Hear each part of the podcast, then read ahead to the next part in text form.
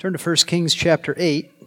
We're just going to be looking at a few verses this morning. We're still going through this dedication of the temple.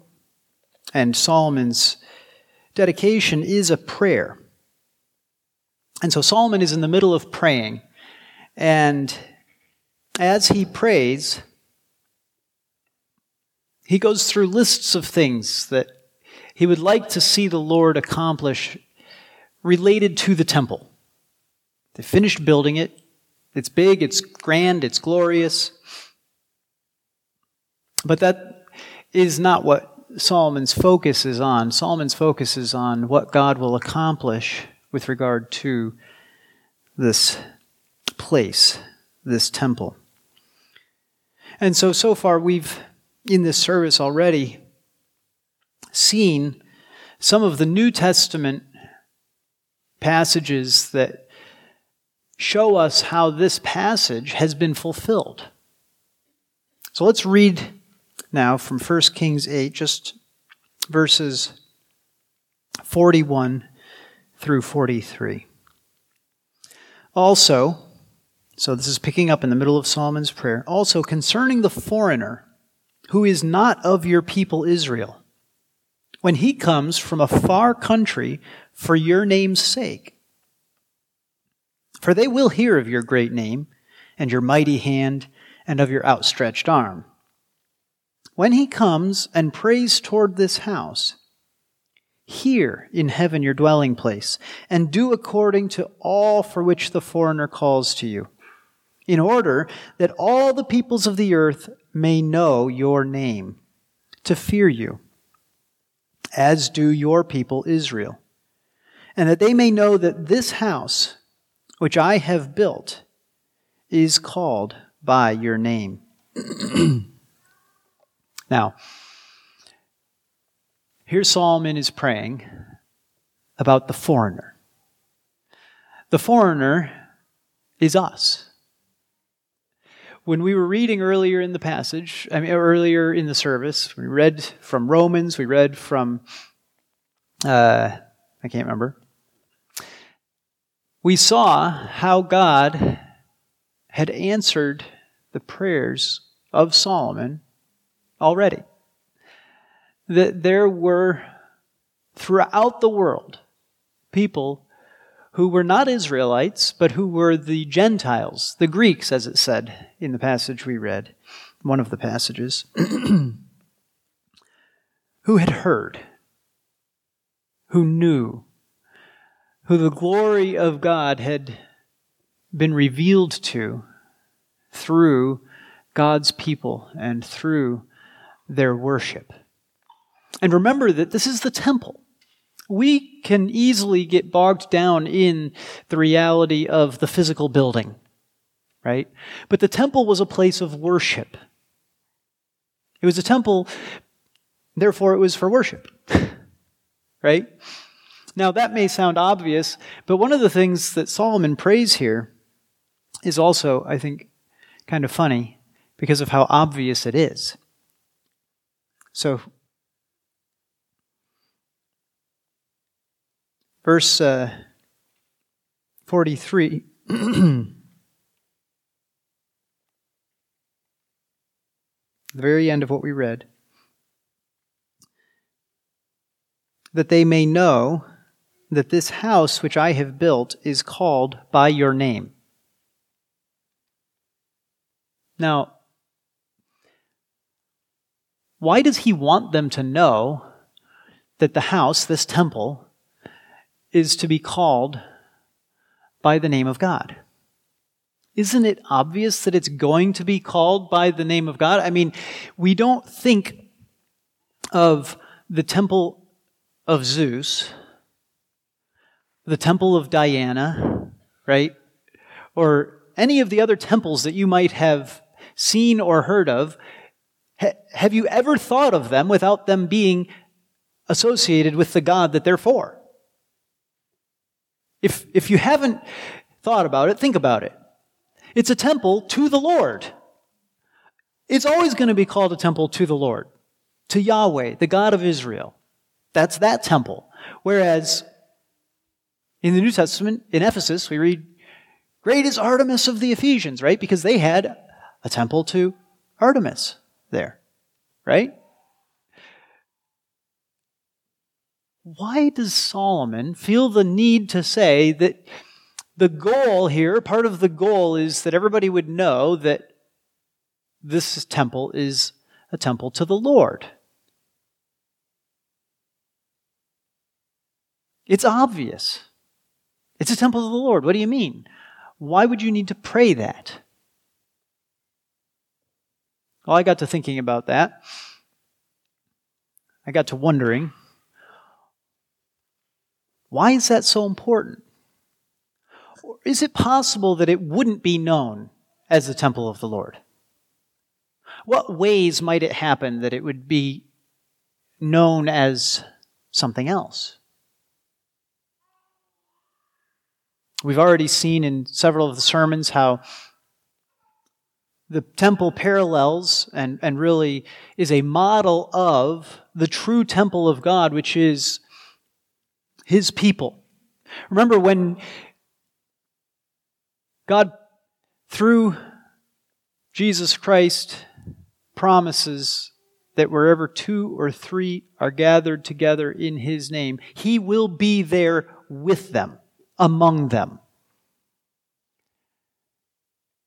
Wherever two or three are gathered. Why? Because we are his holy temple. Okay, so if we are his holy temple now, now think about this. Do we need to pray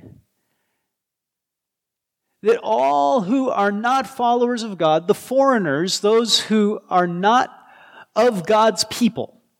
Okay? Do we need to pray that they would know that this temple, here we are, we are gathered in the name of Jesus, that this temple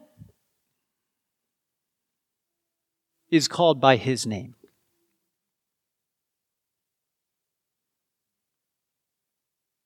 To answer that, we just have to say, what else this gathering could be known as. Right? Could this gathering be known as something else?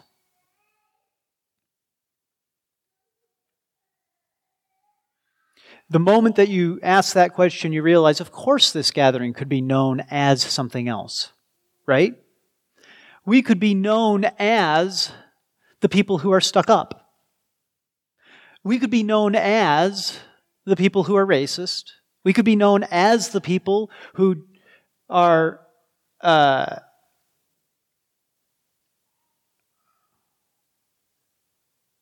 a million different things, huh? You think of the Roman Catholic Church and what it has become known as the place of abuse. That's really what it's known as in the world today. It's not known as the place of Jesus Christ. It's not known by the name of the Lord, right? Is it possible that this gathering, God's people, the temple, could be known as something else?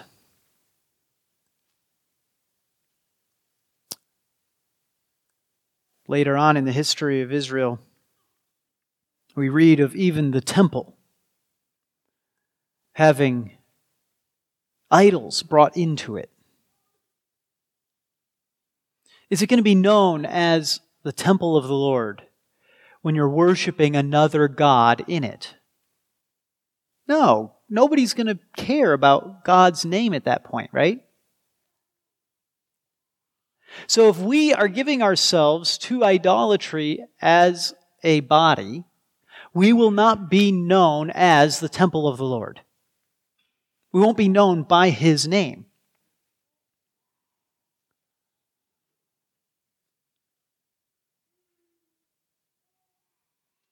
What will happen then to the world, the watching world? So I'm working my way backwards through the text, right? they'll hear. If there's a scandal, you know, that's the place where the pastor was sleeping with the secretary. That's the place where the assistant pastor was embezzling the building fund. That's the place where, right? And the world will know. The world will hear. But what will they not hear? Well, let's back up a verse. Verse 42. He says, For they will hear of your great name and your mighty hand and of your outstretched arm.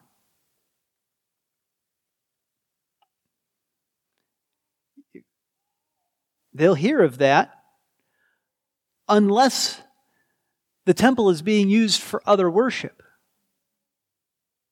Right?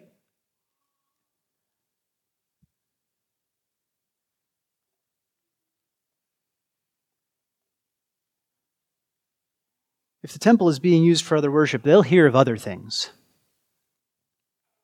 In this in the prophets, we read some of the woes that Israel faces.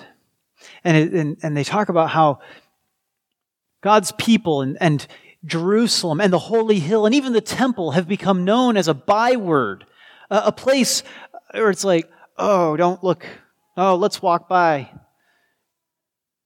Don't, don't look over there. It's terrible what happened over there. Instead of being known as a place where God had stretched out his hand and done marvelous things, Israel had become known as a place that had abandoned their God and disaster had come upon them. And we can back up earlier, we can think of Moses. Moses is leading the people of Israel out of Egypt into the promised land. That's the, the, the journey that they're on, right? And the Israelites aren't worshiping God. God says, I'll destroy them, and I'll make you a great nation, Moses. It's certainly what they deserved. But Moses prays And he says, But God. What will the nations think? The foreigners, the people who are not your people. What will they think when you destroy your people? They'll think you weren't strong enough, God. You weren't strong enough to deliver them. They'll think that you brought them out here just to destroy them. Not because of your graciousness, not because of your loving kindness and your faithfulness. They'll think that you're capricious, just like the Greek gods, right? Have you studied the, the Greek and Roman mythology of the gods on Olympus, what you find is you never know what they're going to do. Right? I mean, they have their character. You know, you think Zeus, and you think, well, yeah, I mean, he's, he's probably going to sleep with somebody. Okay, yeah. Fair enough. But he might just throw a lightning bolt, right? Kill somebody too. He, he's, he's capricious. You've always got to worry about what might happen with the gods and, the, and them fighting with each other. And that's what the people have thought around the world about the gods. You know, we gotta, gotta pacify the gods somehow. Maybe the gods are the ancestors, animistic worship, right? Maybe the gods are uh, a, a uh, very pantheistic sort of universalism of all of all of the universe being a, a sort of God force or having connections to a God force, right? If you ever want to know what I'm talking about, just watch that movie with the blue people in it. Remember that? What was that called? Avatar, yeah, that one. Yeah, that's one, one way of thinking about how the gods have to be pacified, right? Okay. Moses, he knows what, what they think of the gods. He just come out of Egypt. Egypt had all these gods, right? All of the plagues were showing God's power over the gods that the Egyptians worshiped. You know, the sun god, right? And what happened? Darkness. Darkness. God is powerful. Ra is not, right? So, what, so then Moses is praying and he says, But God, what will the people think? What about the foreigners? And that's what Solomon's praying. He's, he's praying the, the, the same prayer from the, the positive side, right? God, what will the people think? Let the people, let the people of the world know who you are. Let everybody know who you are. I was thinking about that this morning. And I was thinking about the, the, the goals. Now, hopefully, sometime in the next month, I don't know. I, want to I want to talk to you guys about small groups and the purposes of small groups and, and what the goals are. Because I've spent a lot of time over the years thinking about small groups, but I feel like I kind of had a an epiphany with understanding how to talk about small groups. Part of it came from reading a article on uh, Christianity Today's website, smallgroups.com, believe it or not. It was a humbling moment for me. Um, nevertheless, later on, Alex and I spent a couple of hours talking and I got to writing on a whiteboard and I realized you've got these, you've got these levels of goals. And if, if I were to ask you all, you've all been catechized well, I hope you might be able to answer what is man's chief end? Or in the, oh, go ahead, you can answer.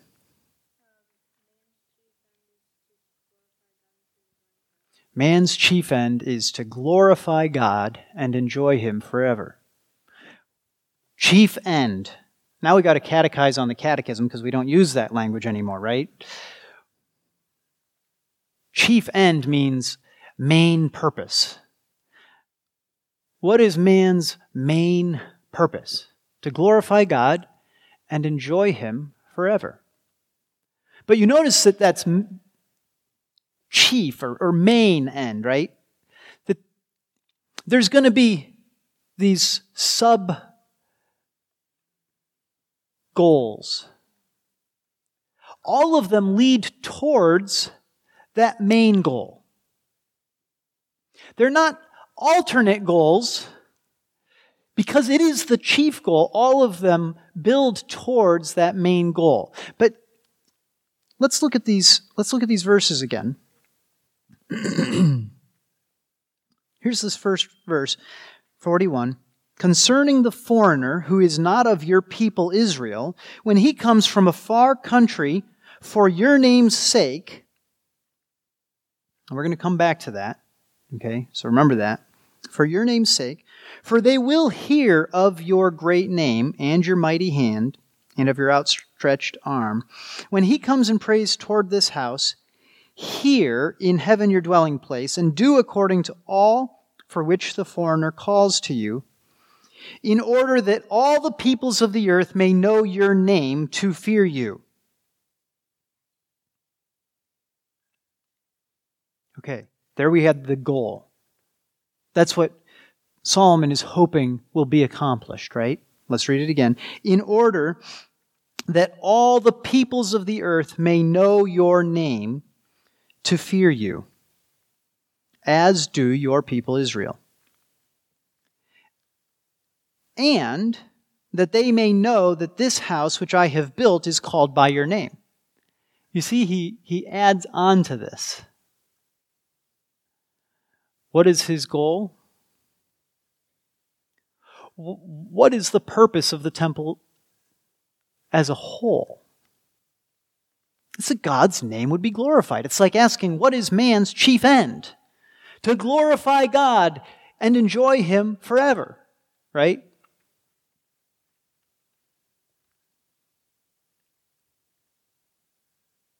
Now I'm losing my way. Uh, oh, I wanted to back up. So, as I said, we're going to come back to that. First, for that first verse, for your name's sake.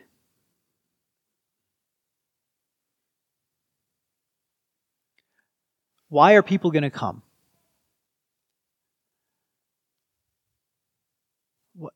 For his name's sake. That's sort of a weird thing. It, it sounds like they're coming uh, because they want to worship God. Right? When they come from a far country for your name's sake. And in fact, that is part of why they will come. We read of the Ethiopian eunuch in the New Testament, and he has come from a far off place to worship God in the temple. He's come from a far off place. Now, if we want to go to a far off place, let's think of Ethiopia. I've been to Ethiopia, so it'll, it'll do. It took uh, 17 hours, I think, to get there. I don't remember the details. It was a while. And how much do you think the ticket cost? Any guesses, kids? Liam's got a guess. Go, go for it. A lot. He nailed it. Score. Swish. It was a lot. People come from far off lands to visit someplace. They're willing to make a sacrifice to get there, aren't they? They pay a lot of money in order to get there. So, why does somebody come from a far off country to visit the temple? It says the reason why they're coming for your name's sake. Like I said, it might be worship, right? But I think the next verse really opens it up a lot better than just the initial idea of what you, what you hear there. For they will hear of your great name and your mighty hand and of your outstretched arm. Okay. Great name. Why has his name become great? It became great in the time of Solomon because God blessed his people and poured out wealth on them, right? Because they had victory over all their enemies. And so his mighty arm was displayed, right? His mighty hand. And what of this outstretched arm? What does that refer to? I'm going to make an adult answer. Somebody who knows. Where do we read of uh, an outstretched arm in the Bible? What does God's outstretched arm accomplish? Oh, are you an adult? Go ahead, you can answer.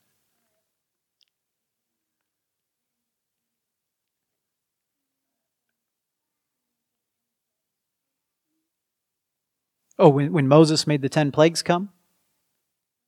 When God made the ten plagues come? Was God's hand stretched out? Yeah. You know, it's interesting. You can read of God's outstretched arm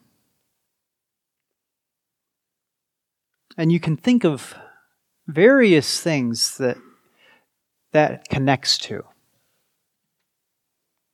We certainly see his outstretched arm saving. We certainly see his outstretched arm grabbing the one that's about to fall. Right? You guys ever see a picture of a shepherd leaning over a cliff, grabbing the sheep with his outstretched hand, his outstretched arm?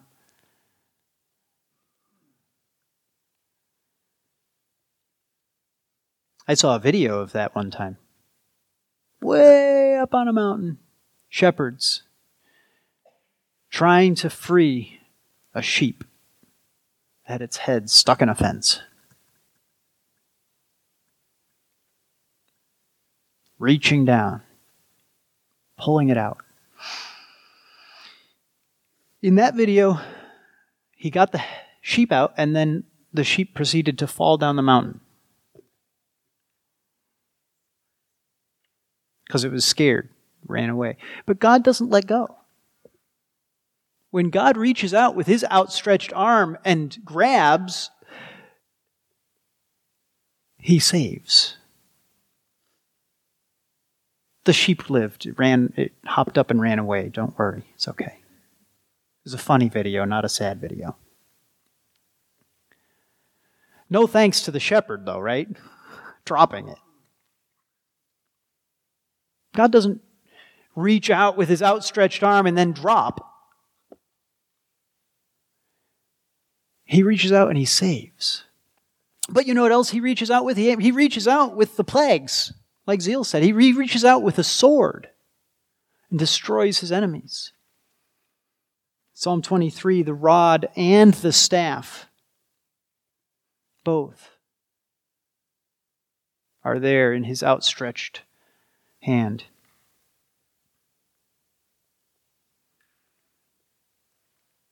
Now,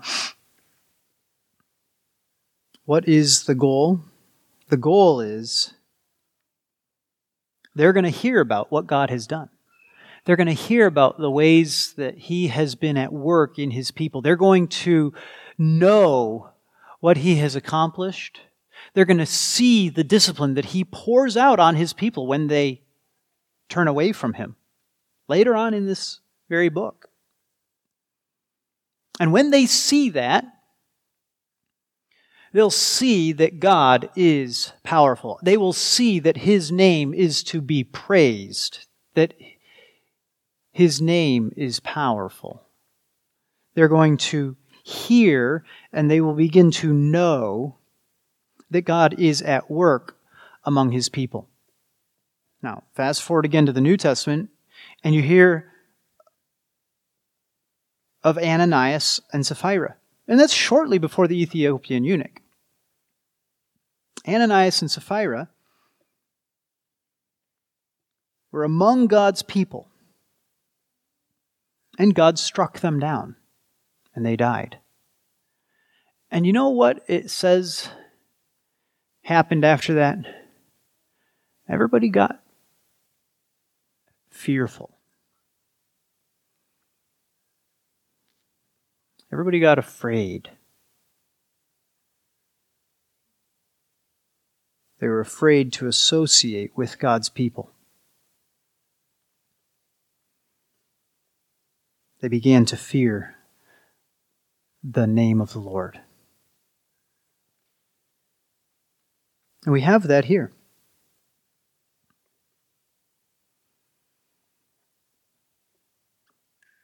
That all the peoples of the earth may know your name to fear you as do your people Israel.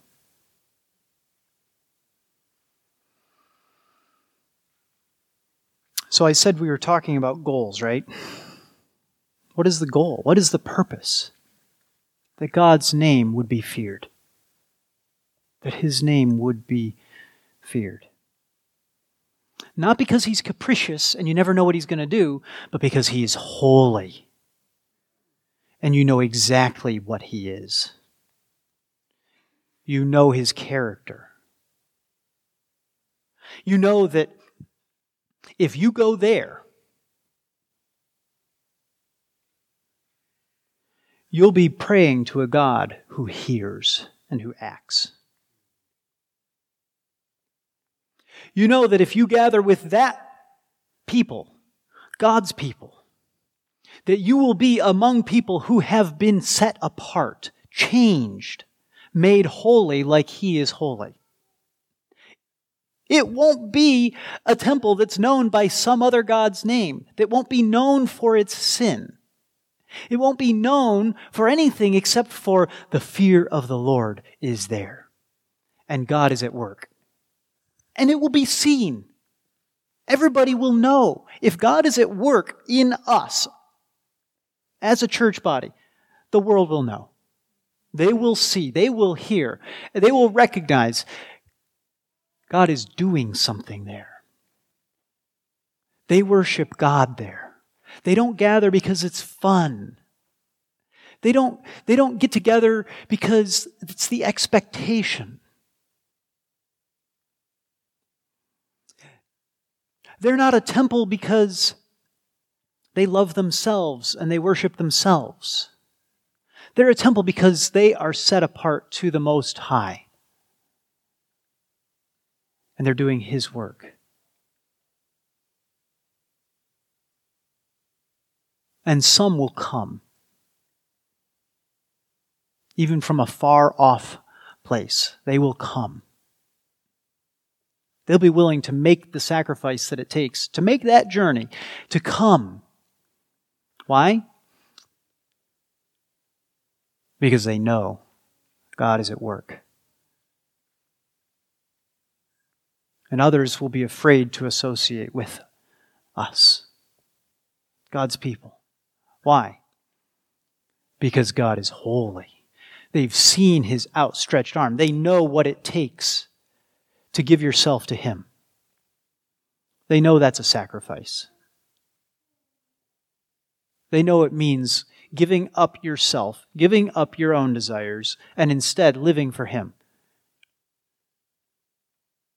They'll start to count that cost and they'll say, nah, that's a price I'm not willing to pay.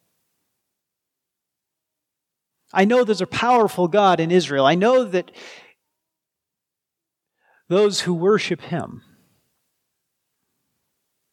He will be with them. I'm just not so sure I want that God with me.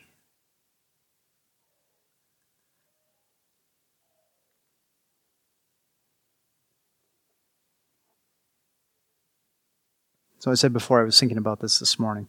What is the goal? That the world will know. Not just that God's people will know, the whole world will know.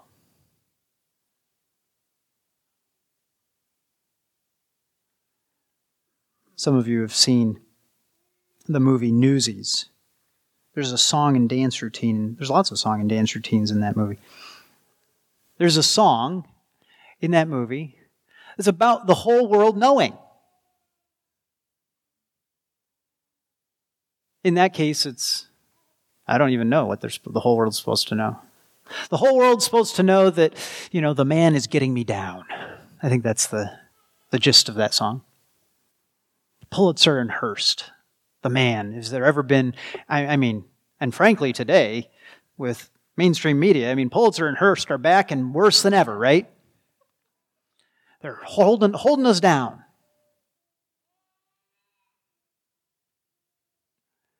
We got to let the whole world know. And, and so we shout it on social media. We're going to let the whole world know. What does Solomon want the whole world to know? What are we going to be known by? That the whole world may know that we won't be fooled again. The Who's coming back to Cincinnati. First time since 1970 something. Won't be fooled again. Whole world's going to know. We won't be fooled again, right? Is that what we're going to want the whole world to know about us? What a stupid thing to let the world know. We could let them know that God is in his holy temple. Let all the earth keep silent.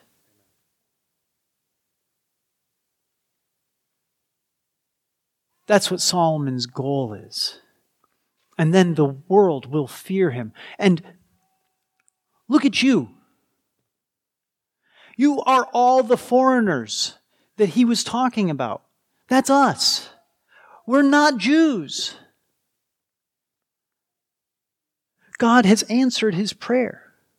And he'll answer his prayer again if we pray it. Let the world know, God. They're going to they're going to hear of your work. They're going to hear of your mighty deeds. They're going to hear of what you have accomplished among your people. Let the world know. And then, Father, when they pray to you,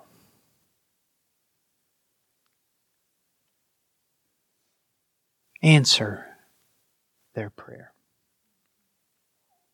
And when the world knows what God is doing, when the world knows who God is, when the world knows what He is accomplishing among His people, what is their prayer going to be?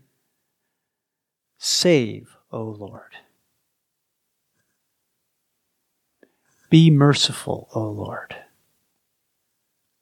Help, O Lord. And has he ever said no? Will he turn away the bruised reed? Will he break it?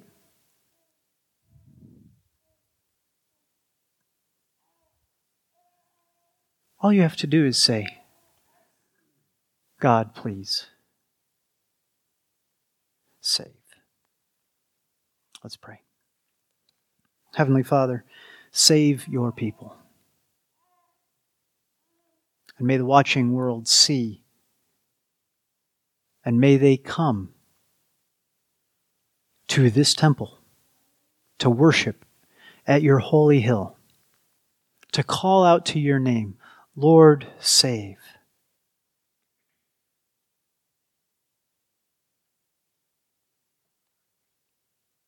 Father, we desire, along with all your saints down through the ages, that your name would be glorified in our lives. That this gathering, this temple, set apart to the worship of you, Father, would be used for the worship of you. That it would not be known by our hobbies, that it would not be known by our idols, but that it would be known by the name of the Lord. And that we, your people, and that all of the world would fear you. So, Father,